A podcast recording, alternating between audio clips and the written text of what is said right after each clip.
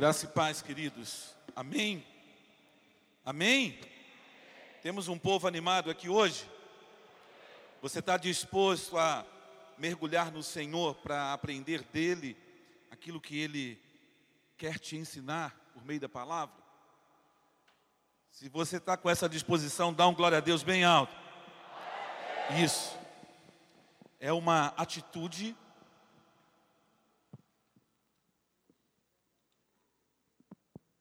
Há três semanas atrás, nós começamos uma série de estudos a partir da genealogia de Jesus.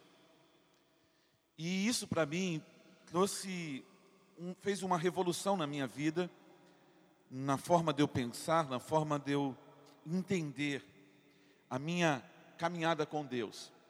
E nessa manhã nós vamos para o terceiro estudo, e nós vamos, nesse nesses fundamentos, por que, que eu estou dando a essa série o título de Fundamentos?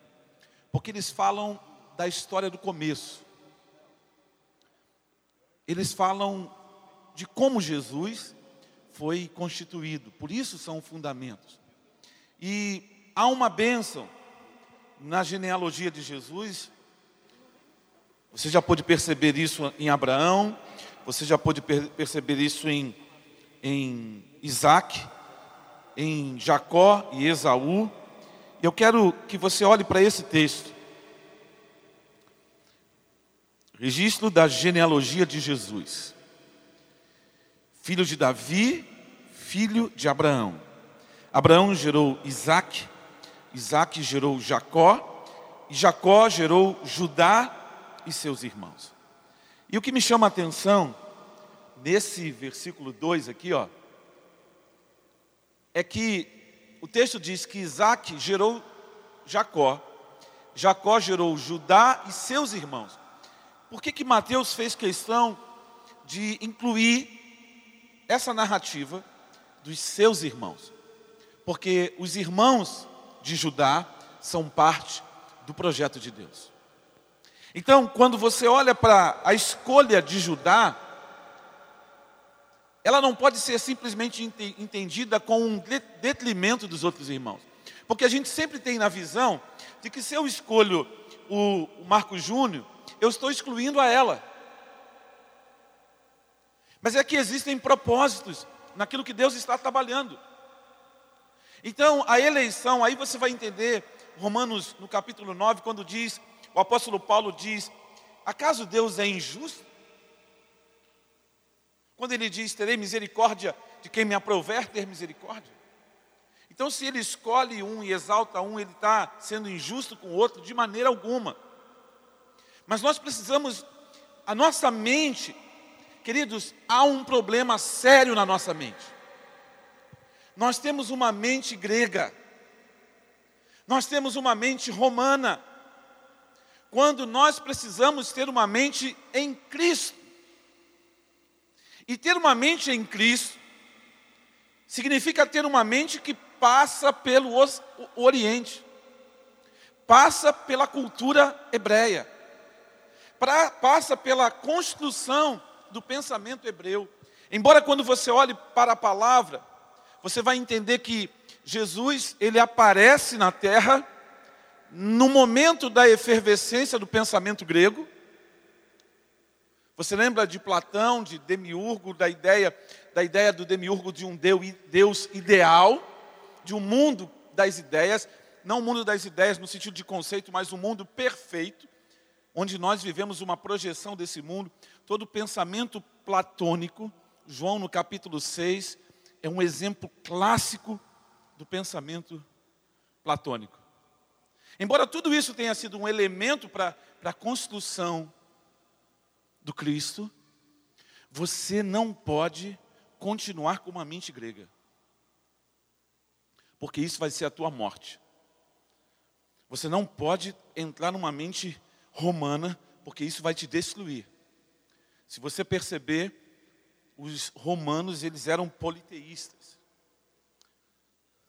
E a fé cristã tem uma influência muito grande de Constantino, porque foi Constantino que estatizou a igreja no século III, o negócio desandou a partir dali. Então vamos olhar para isso aqui e vamos, vamos ver o que, que a gente consegue entender que Judá gerou Perez e Zerá, cuja mãe foi Tamar. Por que, que o nome dessa mulher aparece aqui? Por que, que Jacó é, gerou Judá e seus irmãos, e Judá é, aparece na genealogia direta, porque Jesus é filho de Davi, Davi é, é da tribo de Judá.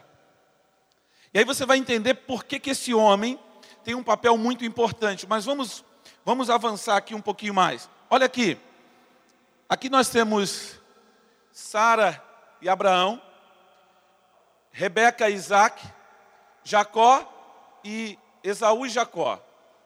Então você vê que a linhagem de Jacó foi tirada, porque Deus decidiu que Jacó, o menor, assumiria o lugar do maior. E aí você vai começar a entender, olha só. Aqui você tem Lia, você tem Raquel, Bila e Zilpa. Você conhece alguma Zilpa? Eu conheci na minha infância uma moça que se chamava Zilpa.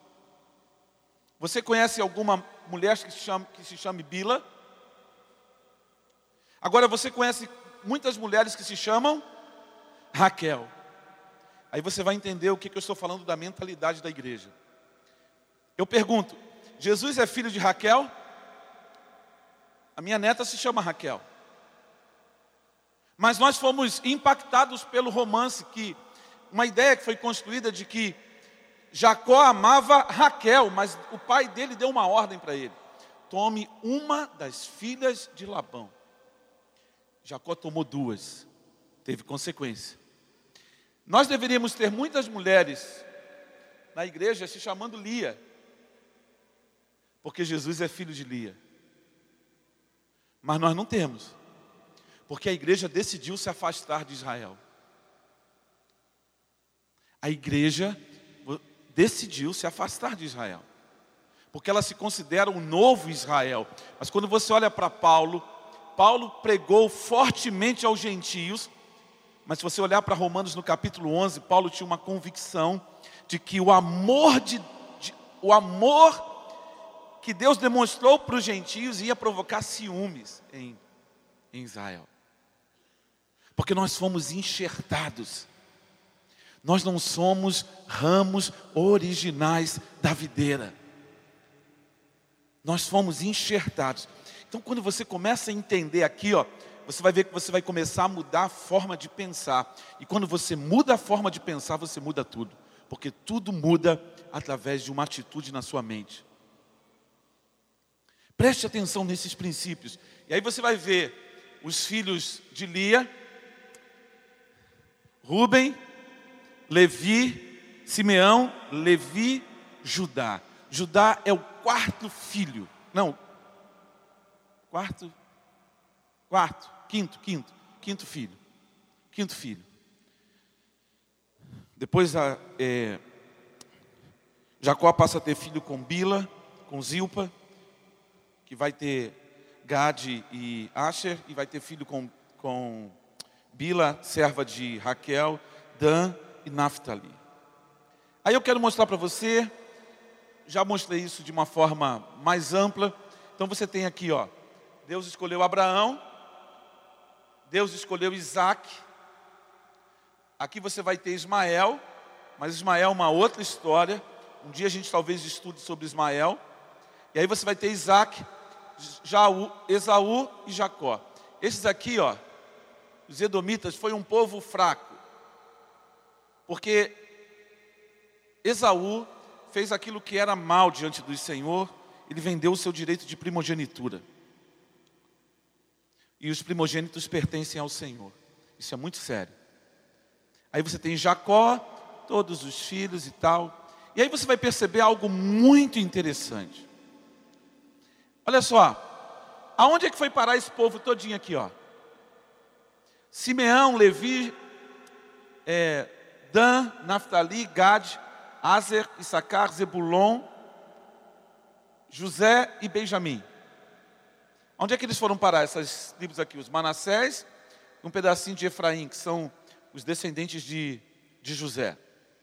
Por que que Jesus é filho de Judá e não filho de José. Porque se você olhar na Bíblia, você vai ver que José foi quem herdou a primogenitura de Rubem.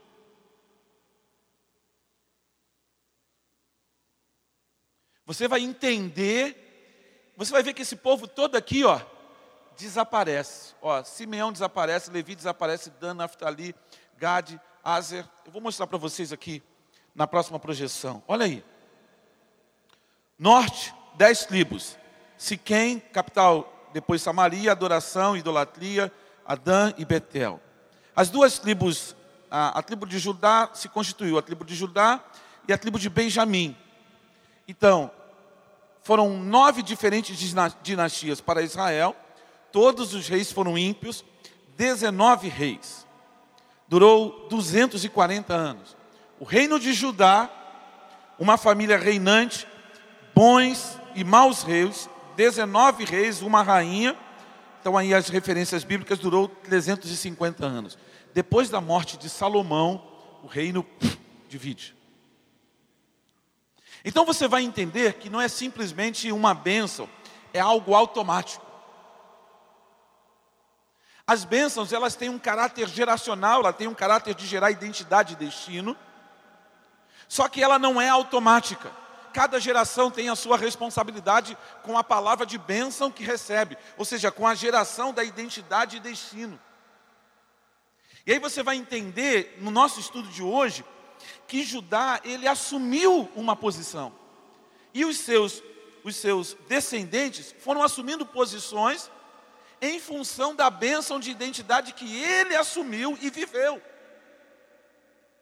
Então não basta liberar uma bênção, agora é fundamental liberar a bênção. É fundamental ensinar o seu filho, você que está numa posição de autoridade, como pai, como líder, como patrão, é isso que você precisa entender Muitas pessoas estão tendo, estão tendo convulsões dentro de si quando se fala de autoridade na, na igreja, porque as pessoas pensam em autoritarismo. Mas o reino de Deus não funciona sem autoridade. O reino de Deus não funciona sem hierarquia. O reino de Deus não funciona sem ordem. Então, quando você começa a entender isso, da perspectiva bíblica, não da perspectiva de poder, da perspectiva de princípio, não da perspectiva de, de rebeldia, você vai entender como a coisa funciona. E você hoje pode sair daqui para mudar uma história de uma geração, da sua geração, você pode sair daqui hoje para botar em ordem coisas que nunca estiveram em ordem, e você vai perceber isso pelos seus irmãos. Hoje eu recebi uma mensagem do meu irmão pela manhã. Meu irmão, amanhã, depois de um ano desempregado, está embarcando para Israel para trabalhar lá, e meus pais estão vivos, estão com ele, e liberaram uma bênção sobre ele. E eu falei, lembrei a ele: olha, não se esqueça que você é o primogênito. Então, Deus está trazendo um alinhamento tremendo na vida dele e ele vai ter as, as condições espirituais para colocar em ordem a casa dele. Isso é fundamental. Porque Deus quer colocar em ordem a nossa casa. Por quê? Porque nós somos luz. Alguém já ouviu falar, é, quando, quando você. Eu ouvi isso ontem, foi muito legal. Você já ouviu dizer quando acaba a luz? Você ouve alguém falando assim: quem acendeu as trevas? Não. Ninguém nunca fala quem acendeu as trevas. Todo mundo fala: cadê? Por que, que apagou a luz? Jesus disse: Você, Amauri, você, Patrícia, você, Cremilda, você, Raul, vocês são a luz do mundo. Você é a luz do mundo. Então não existe outra saída para a luz senão brilhar. Aí você vai ver aqui, ó, o reino se dividiu, ó. O negócio desandou. Anos depois. Mas você vai entender por quê. Vamos lá, começar a nossa caminhada. Isso aqui é para você ter um plano geral. Gênesis 29, 35. Eu disse lá que Jacó gerou Judá e seus irmãos. Aqui é o nascimento de, de Judá. De novo concebeu e deu à luz a um filho, então disse: Esta vez louvarei ao Senhor. Labão deu Lia como esposa no lugar de Raquel. Mas Jacó tinha uma ordem do seu pai para tomar uma das filhas de Labão. E aí Lia tem o seu quinto filho e ela dá à luz e por isso lhe chamou Yehudá. Por que, que você tem que olhar o nome no, no original, não o nome transliterado, que é Judá? Porque o nome transliterado faz com que a gente perca a consciência de quem ele é pelo nome. O que, que a gente tem aqui? Yehudá. É o nome da tribo de Yehudá. A tribo de Judá. Vamos entender esse nome? Olha aí. O que está escrito aqui? Seja Yahvé louvado. Lia tem um filho e coloca nesse filho, o único filho que tem o nome de Deus. Yeru. Yahvé. Seja Deus louvado. Seja Deus glorificado. Você começa a perceber as coisas claras que Deus vai descortinando para a gente. Então, quando ela tem esse filho, ela, no meio da sua angústia, e ela tem cinco filhos, e cada um dos seus filhos recebe um nome com caráter especial, expressando a sua dor. E aí você começa a entender como é que isso é muito sério, como isso é muito contundente, como isso realmente faz toda a diferença na forma como a gente pensa, na forma como a gente age, na forma como a gente funciona no mundo. Ela tem um filho, ela achou, cara, vai acontecer alguma coisa com meu marido, ele vai me amar, ele vai reconhecer e o nome de Deus vai ser louvado. Mas não é isso que acontece. Aí eu comecei a, a eu fiquei buscando quem era esse nome, quem era esse homem. Nós tivemos outras pessoas com o nome de Judá, mas esse, esse, esse filho de Jacó, ele tem alguma característica muito interessante. E aí eu continuei na Bíblia olhando, é, olhando quem ele foi. E Gênesis 37, 26 e 27 diz: Judá, leia comigo. Judá disse então aos seus irmãos: Leia aí, que, que ganharemos Vamos vendê-los aos ismaelitas? Não tocaremos nele, afinal é nosso irmão, é nosso próprio sangue. Alguns intérpretes dão duas interpretações para esse texto: que Judá agiu com uma motivação egoísta, visando lucro. O que, é que eu posso ganhar com isso? E é, alguns entendem que ele agiu de forma a não ter o sangue de José nas suas mãos. Mas aqui você já vê uma atitude dele diferente dos irmãos, seja para a bênção ou para a maldição. Eu não sei, na verdade, o que ele estava no coração dele quando ele toma essa decisão. Nós podemos ter essas duas direções. Eu quero crer que a posição dele de liderança é destacada aí. Os irmãos vão matar José, jogar ele no poço, e ele resolve ver uma, uma, uma caravana e decide vendê-lo para a caravana. De certa forma, todos eles pensavam o tempo todo que, Judá, que José tinha morrido. Mas aí você vai entender que era plano do Senhor. Fala comigo, era plano do Senhor. Então, você tem um cara cujo nome é Deus será louvado, interferindo para preservar a vida de um filho que garantiria o soerguimento da nação porque a nação foi construída, por, preservada por José. Aí você vai entender que cada filho teve o seu papel, você vai entender que não há uma, uma predileção por, por Judá em detrimento de José, porque José foi quem recebeu o direito de primogenitura, mas não foi ele que gerou Jesus, mas foi ele que preservou o povo de Israel. Então você começa a, a ter uma visão um pouco mais ampla. Talvez entre você sempre tem o irmão do meio, o irmão do meio acha que o negócio é ruim, o caçula acha que as coisas para ele é melhor, o primogênito reclama, mas você precisa assumir a sua identidade. Você precisa descobrir quem você é. Então você vai entender. Nós estamos estudando quem era Judá, para ver as consequências do que aconteceu na sua vida. Então você olha para esse texto e você vê algo, eu vejo claramente algo sobrenatural, porque Deus tinha a intenção de suscitar dos filhos de Israel uma nação. Foram necessários 430 anos de escravidão no Egito para que o povo fosse tornado próspero, crescesse. Toda a palavra de Deus tem que produzir transformação. E informação não vai levar você a lugar nenhum. Essa palavra tem que transformar você. Porque é isso que Deus espera, que nós sejamos transformados na nossa mente, pela renovação do nosso pensamento em Cristo. Não é informação, queridos, nós estamos cansados de saber as coisas da Bíblia, mas não mudamos nessa proporção. É isso que a igreja está clamando, é isso que o mundo está ansioso. Me leve para o Pai, me mostre o Pai, me mostre o coração do Pai.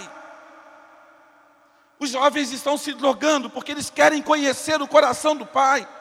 As mulheres estão se prostituindo porque elas querem conhecer o coração do Pai, elas querem se, se sentir amada, elas querem ter uma identidade, elas querem ter um destino. O mundo clama pela revelação do Pai. Romanos no capítulo 8 deixa isso muito claro. A criação geme com ardente expectativa para que os filhos de Deus sejam revelados. Você entende isso? É a nossa transformação. Quando você olha para a atitude equivocada desse cara, eles se. Mas por que que eles você vai, a gente vai continuar esse estudo e você vai entender por que, que eles tomaram essa atitude na próxima semana de vender José. Por causa de uma disfunção. Toda atitude tem uma consequência. E quem errou nesse processo foi Jacó. O tempo todo. Por isso que eu falo da autoridade. Quando um pai erra, meu irmão, o estrago é, é tremendo. Quando um pastor erra, um estrago é tremendo. Quando um presidente erra, um estrago é tremendo. É isso que a gente não entende. Por quê? Porque é autoridade. E só existe uma autoridade no mundo: Deus. Ó, 1 Coríntios, 1 Crônicas, no capítulo 5, versículo 2 diz: Embora Judá tenha sido o mais poderoso de seus irmãos, e dele tenha havido um líder, os direitos de filho mais velhos, filho mais velho foram dados a José. E você vai entender por que, que José se tornou o homem mais, se tornou o líder entre todos os seus irmãos. Porque ele foi gerado com essa identidade e com esse destino por sua mãe e por seu pai Jacó. Parece uma coisa simples, não é? Parece uma coisa simples, mas não é. Se você olhar em Gênesis no capítulo 38, eu não botei aqui, porque é, eu preciso de tempo. Talvez eu devesse ter colocado, quando você vai, vai olhar para o nascimento de, de Perez. Cara, quando a gente entende o princípio e vive debaixo do princípio, tudo muda. Se você olhar depois, eu, eu, eu, eu tirei esse foco de Perez, porque não é o foco, eu não vou gastar tempo com isso aqui. Depois você olha o capítulo 38, você vai ver a história de Judá, e de Tamar como José. Por que, que o nome de Perez vai aparecer lá na genealogia de José? Eu só vou usar aqui uma, uma. Você pode em casa depois pegar o capítulo 38 de Gênesis, você vai estudar sobre isso e você vai ver Perez, porque o meu foco aqui é em Judá. E aí no capítulo 49 de Gênesis, você vai ver quando Jacó reúne os seus filhos e disse: Reúnam-se, versículo 2, para ouvir, filhos de Jacó, ouçam o que diz o seu pai Israel. Rubem, você é meu primogênito, minha força, primeiro sinal do meu vigor, superior em honra superior em poder. Turbulento como as águas, já não será superior, porque você subiu à cama de seu pai, ao meu leito, e o desonrou. Perdeu a primogenitura, mas recebeu bênção. Simeão e Levi são irmãos, suas espadas são armas de violência. Que eu não entre no conselho deles, nem participe de suas assembleias, porque em sua ira mataram homens, e a seu bel prazer aleijaram bois, cortando-lhes o tendão. Maldito seja a sua ira tão tremenda e a sua fúria tão cruel. Eu os dividirei pelas terras de Jacó e os dispersarei em Israel.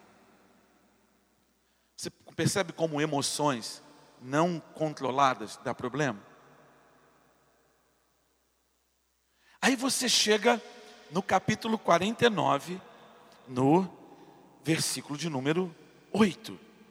E aí eu trouxe esse texto para cá de uma forma mais ampla. Olha a bênção que Jacó, que Israel libera para José, para Judá. Judá, seus irmãos o louvarão. Não eram todos que se curvavam diante de José? Não foi essa a visão? Mas olha o que, que o pai diz: Judá, seus irmãos o louvarão, sua mão estará sobre o pescoço dos seus inimigos. Os filhos de seu pai se curvarão diante de você. Meu irmão, você imagina um filho, o pai dele vai partir, e ele dá isso para ele. Isso é tremendo, isso é algo poderoso demais. Aí quando você olha para o versículo 9, você vê, Judá é um leão novo. Porque a identidade de Judá está sendo construída. E aí você vê Jacó associando a identidade de Judá ao leão. Um leão novo, você vem subindo, filho meu, depois de matar a presa. Como um leão, ele se assenta e deita-se como uma leoa. Quem tem coragem de acordá-lo? Eu estava estudando isso em casa e o leão, ele não caça, quem caça é a leoa. Mas, cara, o leão tem uma atitude que ele põe todo o mundo natural em ordem, enfrentamento. Mas uma leoa, quando provocada no tocante aos seus filhos, ela é levada a um nível de hostilidade maior do que um leão. Então esse casal, eles têm uma, uma, um emblema, eles têm um, um, uma, uma posição de autoridade. E aí você vai entender que Jacó é quem cola a identidade de José, de Judá, o leão quando ele libera a benção. Aí você vai entender toda a construção, que você chega lá em Gênesis, e você, lá em Mateus, e você olha, Jesus, filho de Davi, filho de Abraão, de Isaac, de Jacó e de Judá. Está aqui, ó. Está tudo aqui. O que vai acontecer lá, está escrito aqui. Olha aí. No versículo 10 o cetro.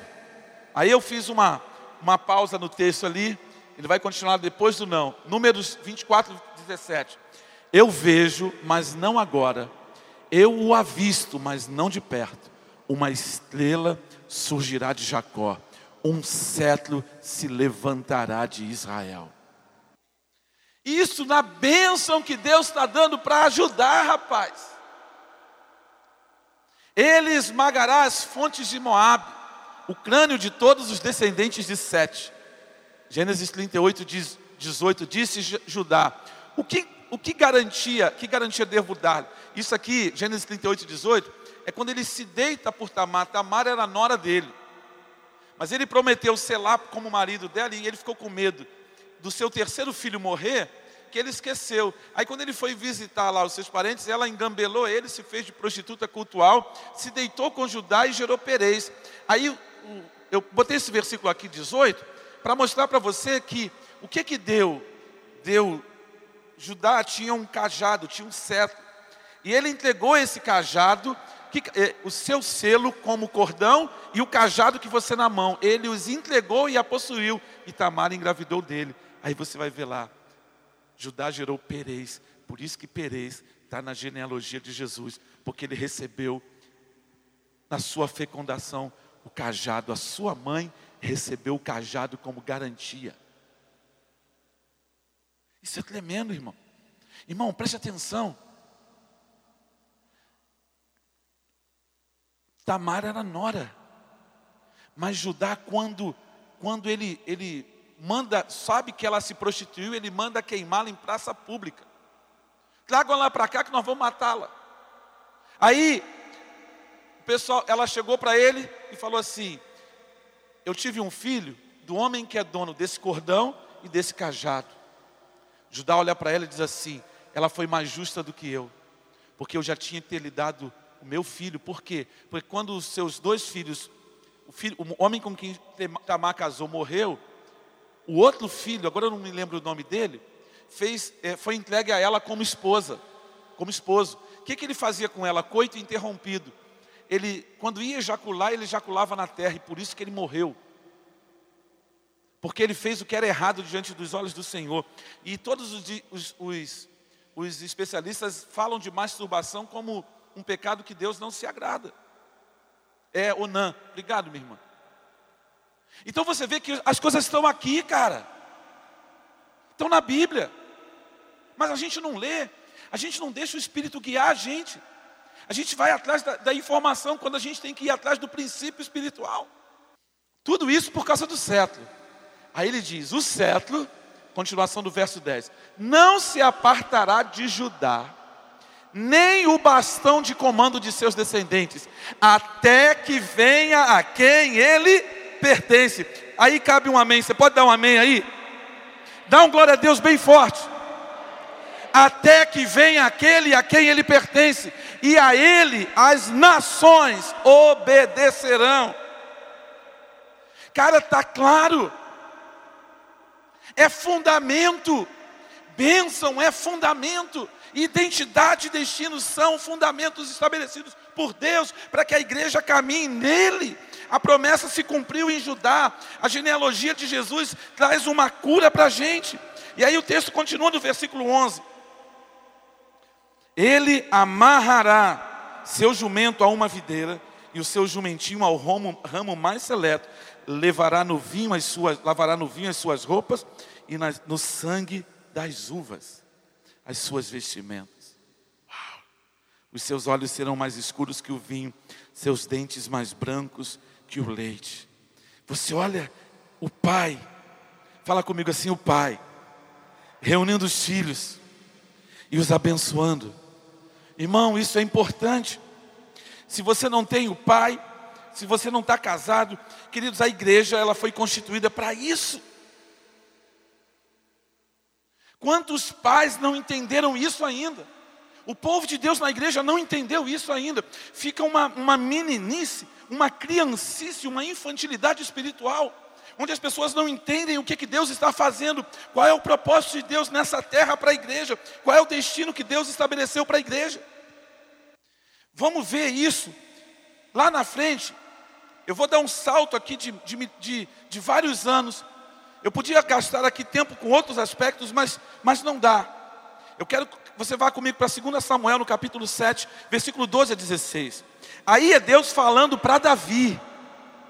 Olha o alinhamento de Davi com Judá, com a bênção de Deus para Jacó, de Jacó para Judá. Eu podia citar aqui, quando, quando Esaú chega diante do seu pai Isaac, e pede a bênção. Ele diz: Meu filho, a bênção que era para você eu dei para Isaú, para Jacó. Pai, não sobrou nada. Aí o pai dá uma bênção para ele. Por isso que os descendentes de os edomitas, eles sempre eram subjugados o tempo todo. Mas isso tem a ver não com a decisão de Jacó em abençoar Esaú, mas com a escolha de Esaú. É aí que nós, ah, eu, eu, eu, te abençoo, você é meu filho, eu gero, eu gero uma bênção para você. Mas se você não andar alinhado segundo a bênção, filho, não vai, a bênção não é automático, não. Os princípios de Deus não são transmitidos de forma automática. Por isso que ele diz, desde os dias de João, o reino de Deus é tomado pela força. E os que usam de força, força é o que? É disciplina, é coragem, é não dormir sem ler, é não fazer corpo mole, é uma atitude de, de, de, de, de, de ação, não com quem, como quem se prostra. Já vou chegar lá, minha irmã. Tu está querendo adiantar minha aula. Para você que está ouvindo depois, ela falou que com propósito vem, com a identidade vem o propósito. Com o propósito vem o quê? a mudança. Vamos chegar lá, vamos ver se isso vai, se vai ser desse jeito mesmo.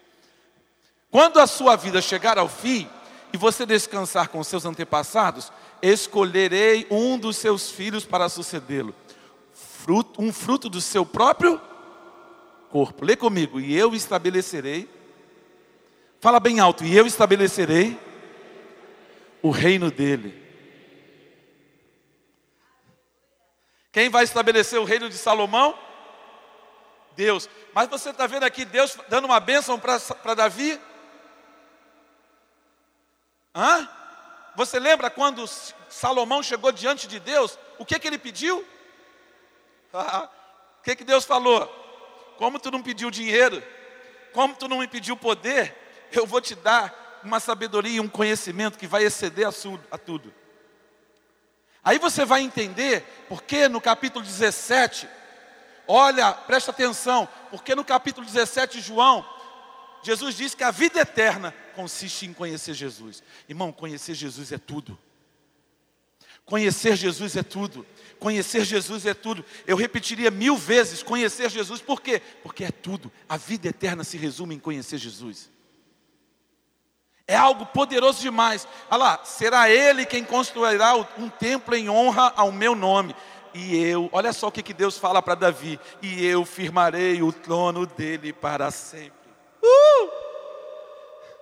Mas você acha que Deus prometeu isso para Davi?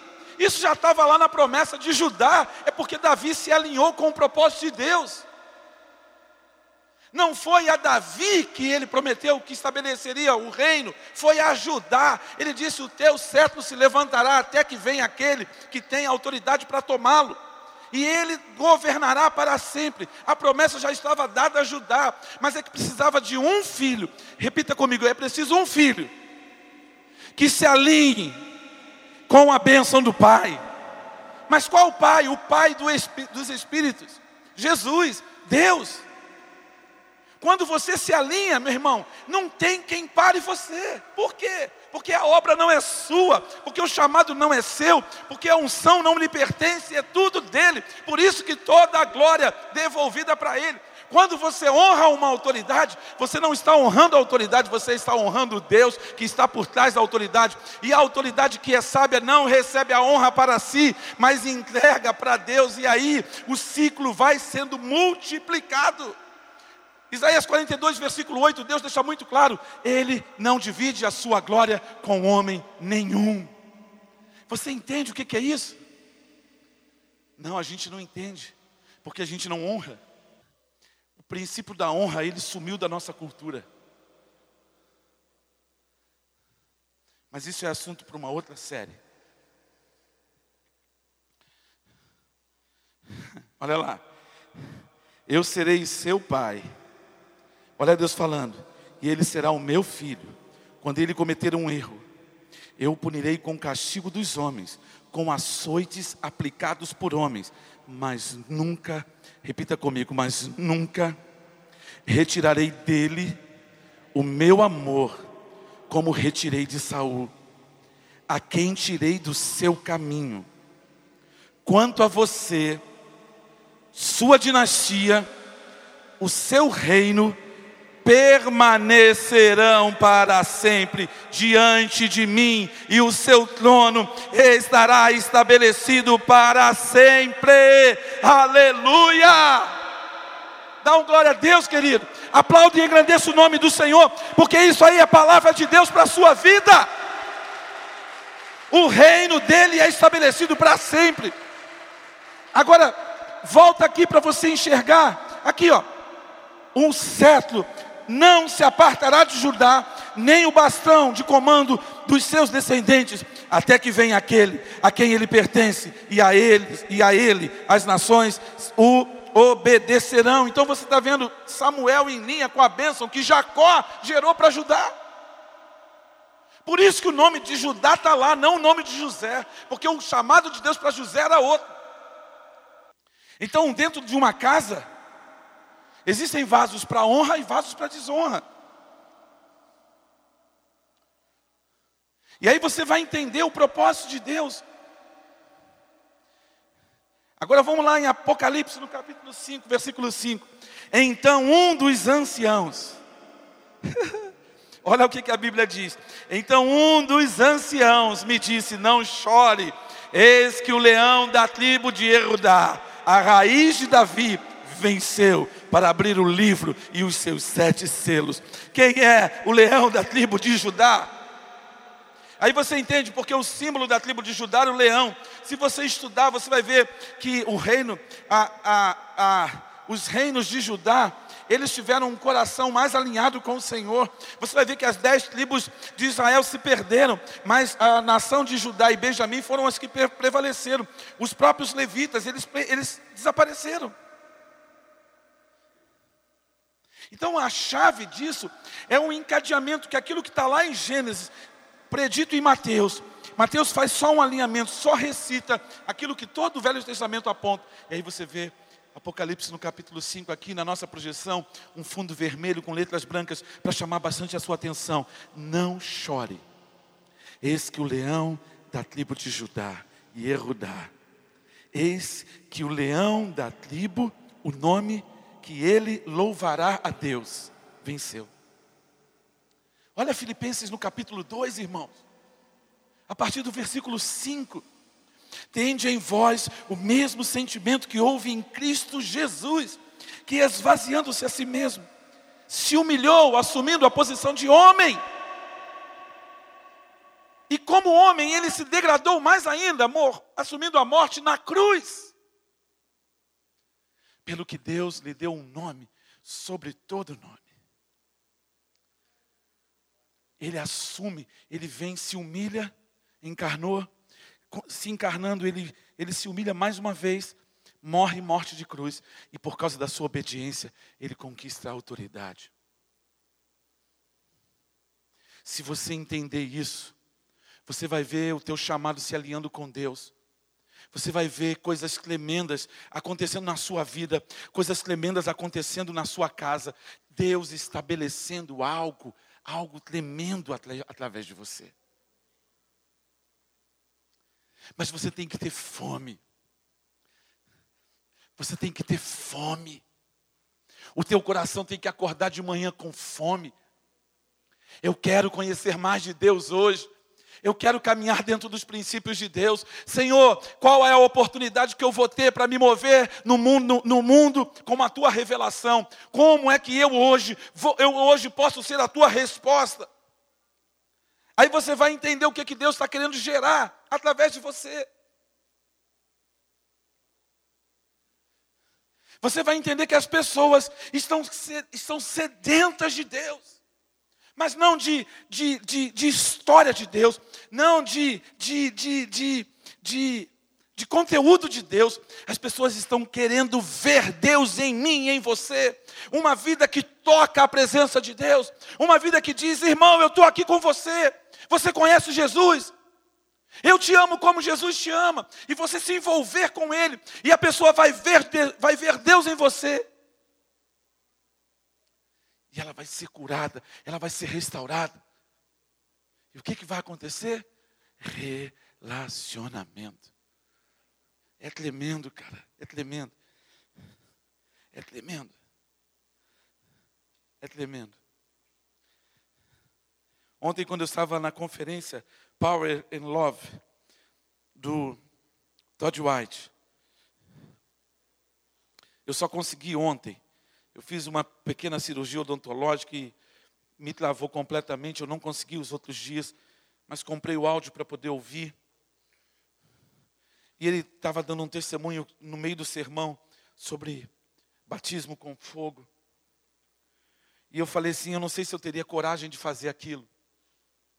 Ele disse que ele estava andando na cidade de Los Angeles e de repente ele viu uma moto, o cara fazendo é, zigue-zague no trânsito, de repente o cara bateu num carro. E quando ele bateu num carro, ele ninguém chegava perto do cara e o cara chegou ali sangrando, estava sangrando. E ele disse que ele chegou, ajoelhou perto do cara e perguntou para ele: Você conhece Jesus? Ele, cara, o que, é que você está fazendo? Ele perguntou assim: Você conhece Jesus? Aí ele, mas, e o cara com raiva, sangrando, o que, é que você está fazendo? Ele diz: Você conhece Jesus? E o cara gritava para ele: O que, é que você está fazendo? E chega o policial perto dele e diz: Sai daí! Ele disse: Eu não saio. O que, é que você está fazendo?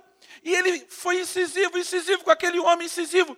E aí ele tomou aquele, aquele homem no, pelo pescoço e o guarda falou: sai daí. E ele disse para o guarda: eu não vou sair daqui. E ele perguntou assim: você conhece Jesus? Ele diz: sim, eu conheço Jesus. Porque ele te ama e ministra para ele ali naquela condição. Aí quando ele vira para o guarda, ele chegou aos paramédicos, e aí naquele momento ele se afasta daquele, daquele homem. Aí ele vira para o guarda. O guarda, não fale comigo. Ele, você queria que eu saísse daqui? Por 22 anos eu estive sentado atrás de você. Eu andava nos seus carros. Eu andava nos seus carros. Eu mentia. Eu roubava. Até que há 13 anos atrás eu tomei um tiro. E eu conheci Jesus. Eu andei atrás de você por 22 anos, mas você nunca me falou de Jesus. Esse Jesus mudou a minha vida e vai mudar a vida daquele homem. Aí o empresário que estava no carro virou para ele. Ele disse: Cara, eu não sei quem você é, eu não sei o seu nome, mas eu sou um cristão e eu não tinha nada para dar para aquele homem, e você mudou a minha vida nesse momento. O seu, a sua atitude mudou a minha vida para sempre.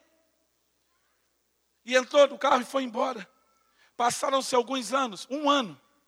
Um amigo dele liga para ele.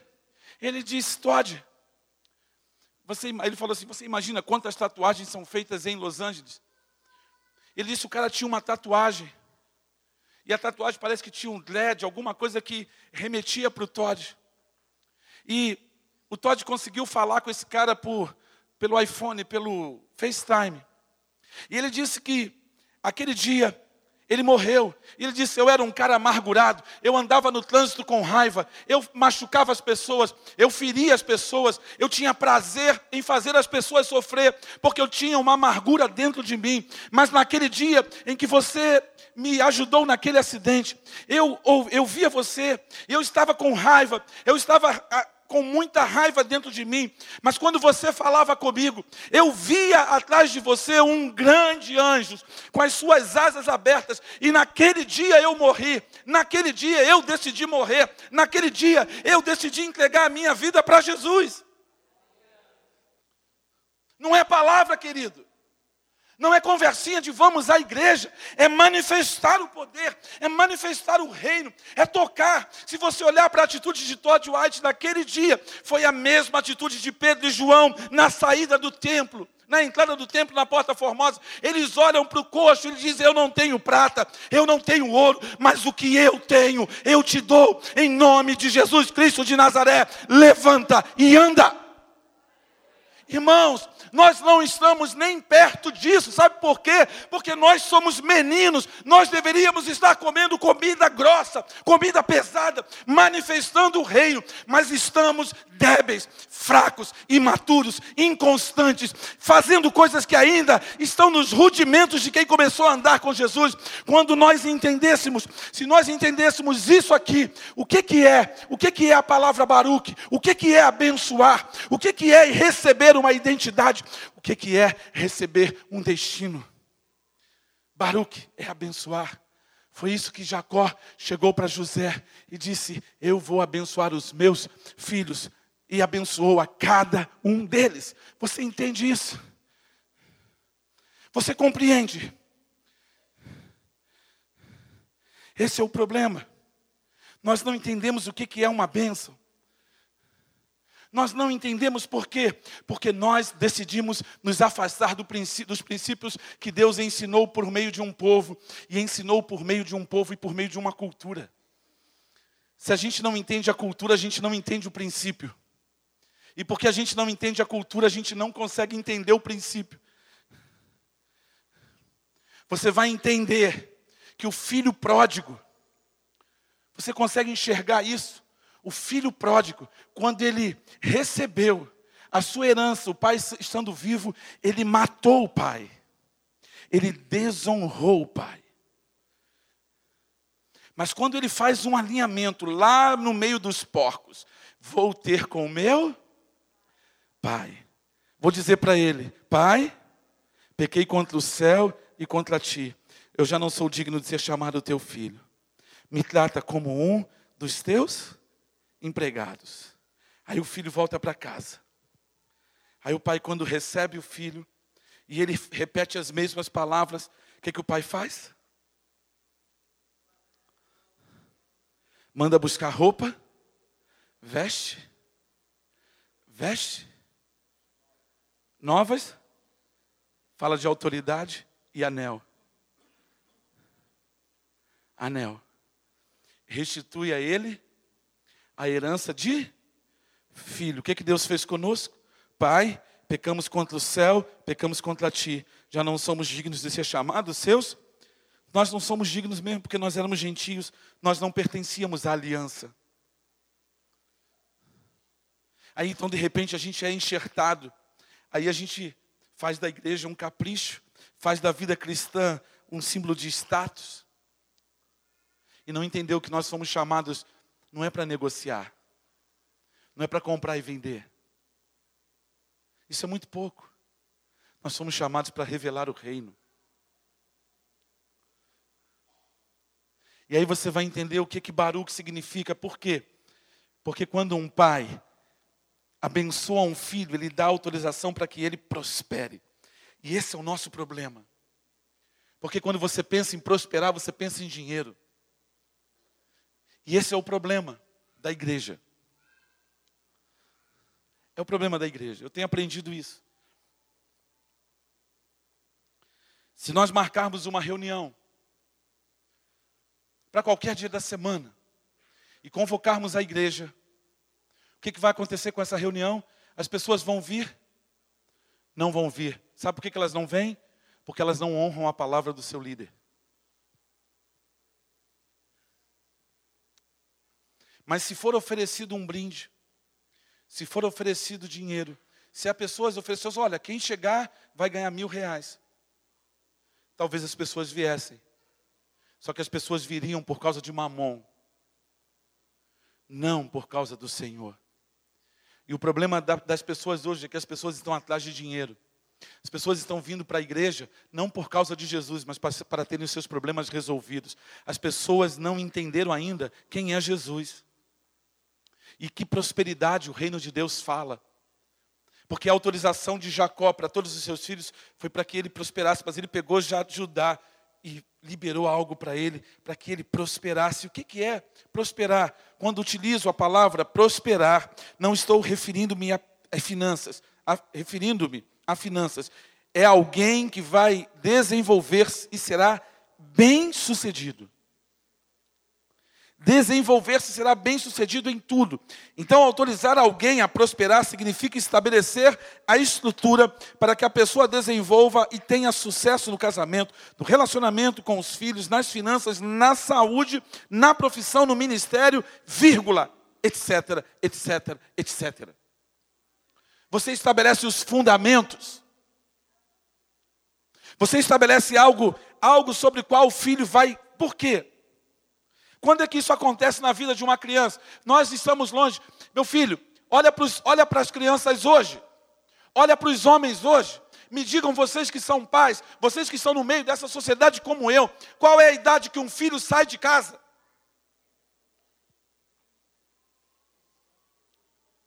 Tem filho que nem sai. Isso é maldição.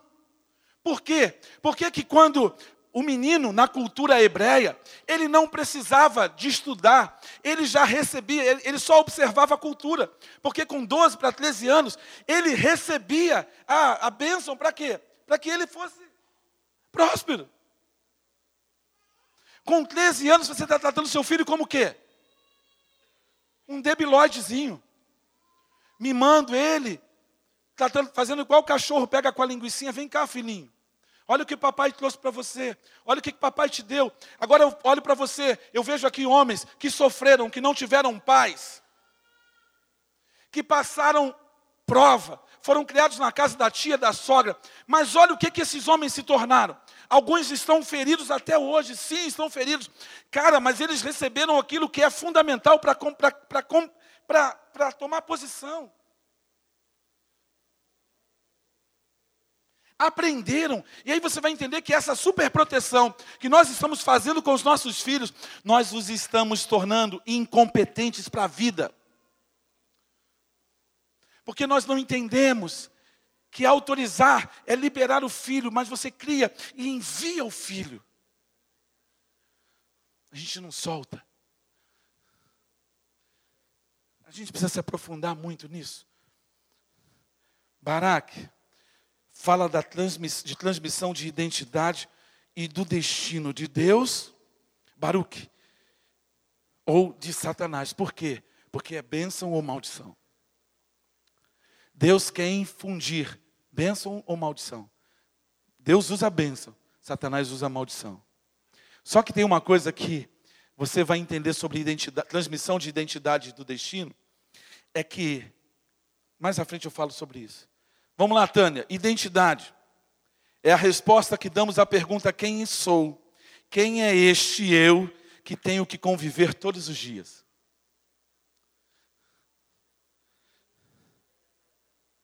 Esse é o problema do mundo, querido.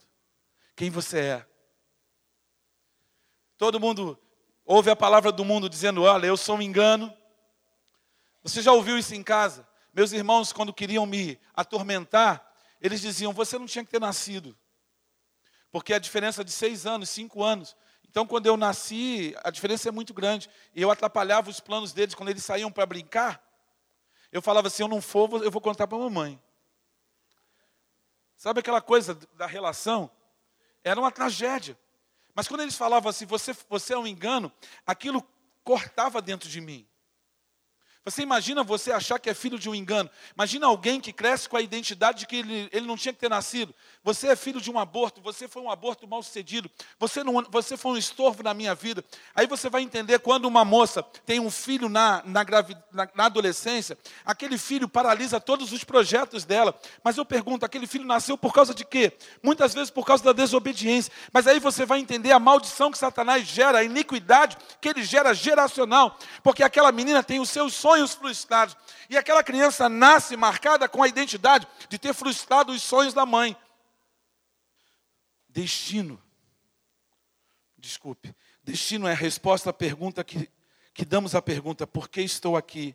Qual o sentido de minha vida? Então, identidade responde quem eu sou, e destino fala de para que, que eu existo.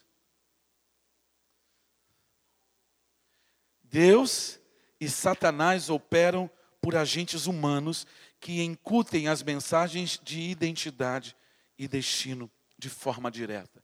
Não é Deus quem age de forma direta. Deus age por meio dos homens. Em última análise, Deus age hoje por meio da igreja. A igreja é o corpo de Cristo na terra. Só que a igreja é composta das nossas famílias e as nossas famílias estão desalinhadas com o propósito de Deus para a igreja.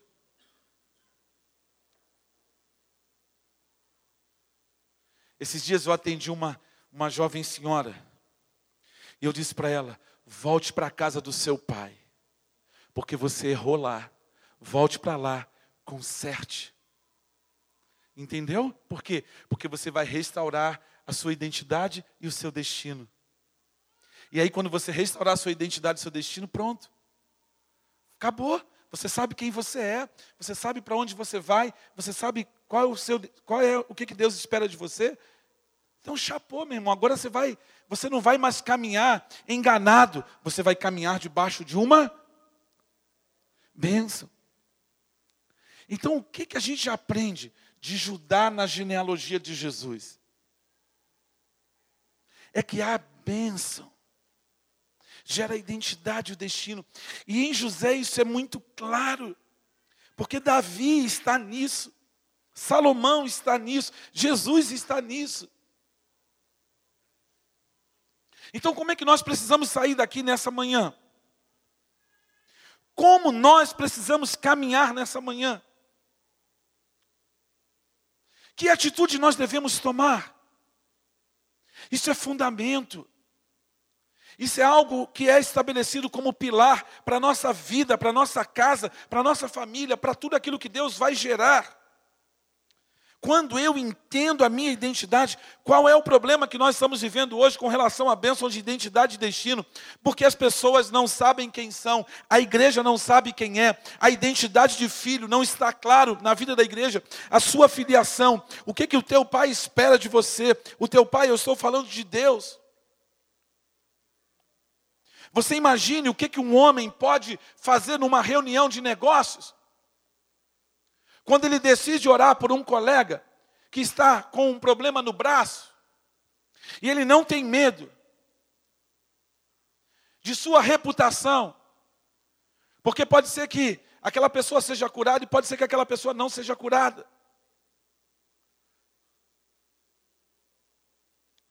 Mas nós fomos chamados para em todas as esferas, em todas as esferas, em todas as esferas, revelar e manifestar o reino.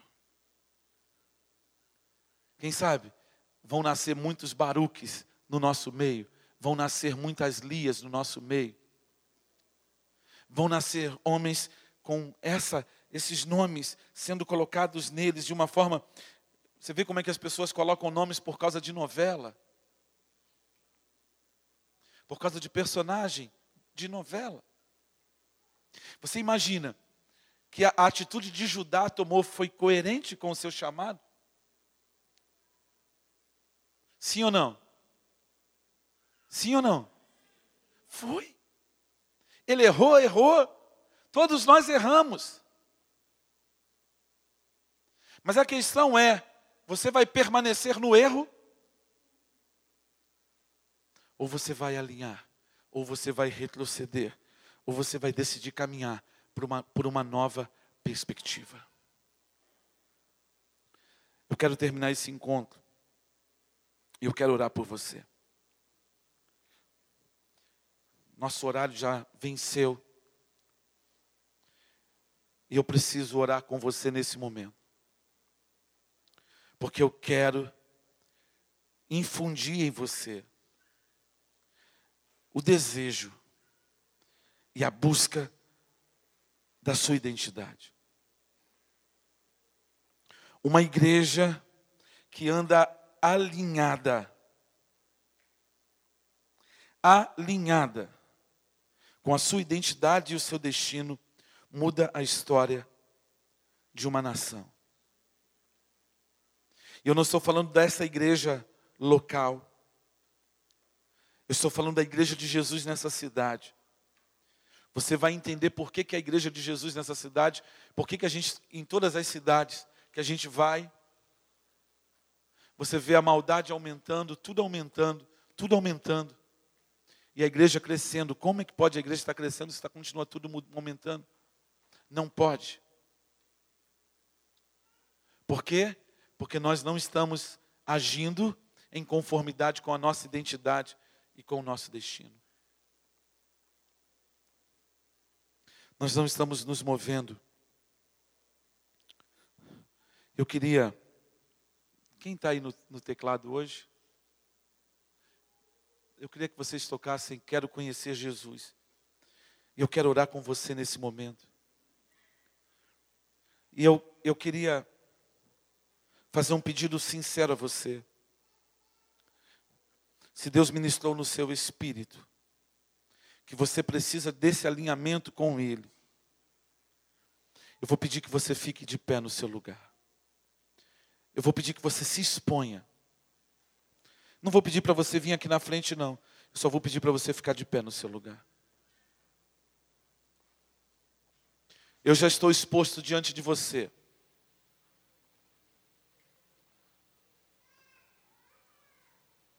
Eu estou de pé, já estou exposto diante de você. E nesse momento, eu quero que você comece a se perguntar diante do Senhor: Senhor, onde eu estou desalinhado do meu chamado em Ti?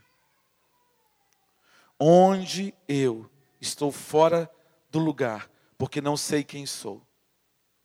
Ou quem eu sou